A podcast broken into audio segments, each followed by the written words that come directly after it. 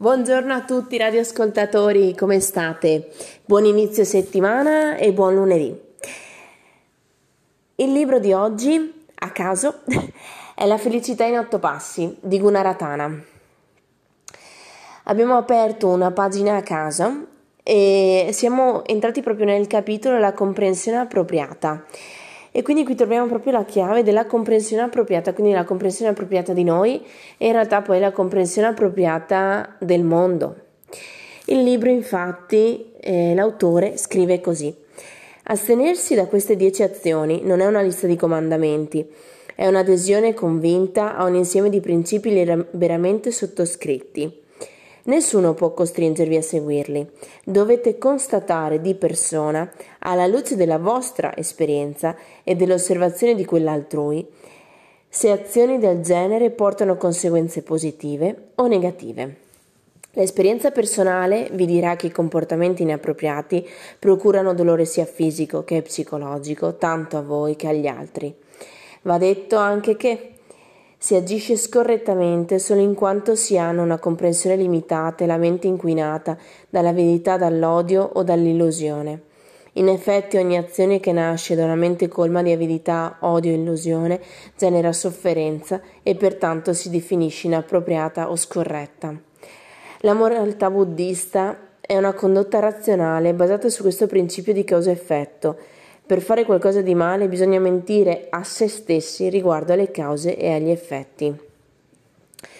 Allora qui il Gunaratana prende in causa la religione buddista e i dieci comandamenti buddisti, che però dovete sapere che sono uguali a quelli della religione cattolica, che sono uguali più o meno a tutti i tipi di eh, religioni.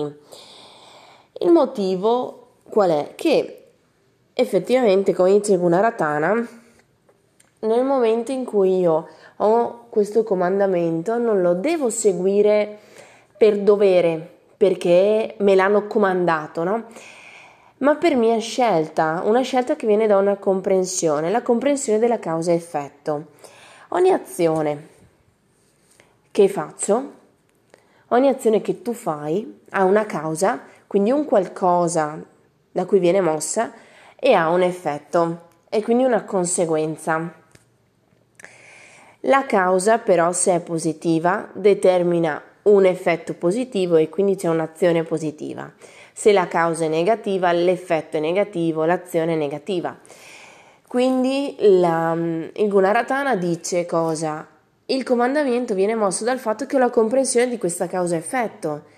Perché se ho comprensione del fatto che gli effetti intorno a me sono negativi, cerco di comprendere che la causa da cui derivano e quindi le cause che io ho dentro di me, quindi quello che muove queste azioni, quello che muove questi effetti è negativo, è odio, sono sentimenti di rabbia, sono emozioni difficili, sono emozioni che magari mi mettono in difficoltà.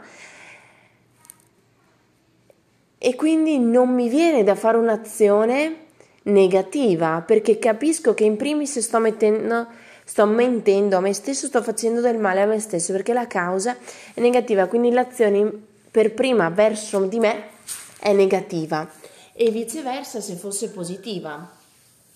Quindi da qui due spunti. Uno, mi rendo conto che nel guardare gli effetti che creo fuori riesco a rendermi conto delle cause dentro di me, quindi che muovono questi effetti e queste azioni.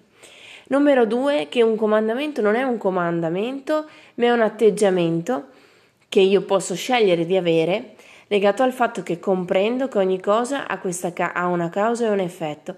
E quindi io de- scelgo di non fare del male a me come scelgo di non fare del male agli altri, perché in realtà nel momento in cui sto facendo del male agli altri, sto facendo del male a me stesso. Perché ciò che ha mosso la mia azione è un qualcosa che sta inquinando in realtà me dentro. Vi auguro una buonissima giornata e una buonissima lettura della vostra pagina.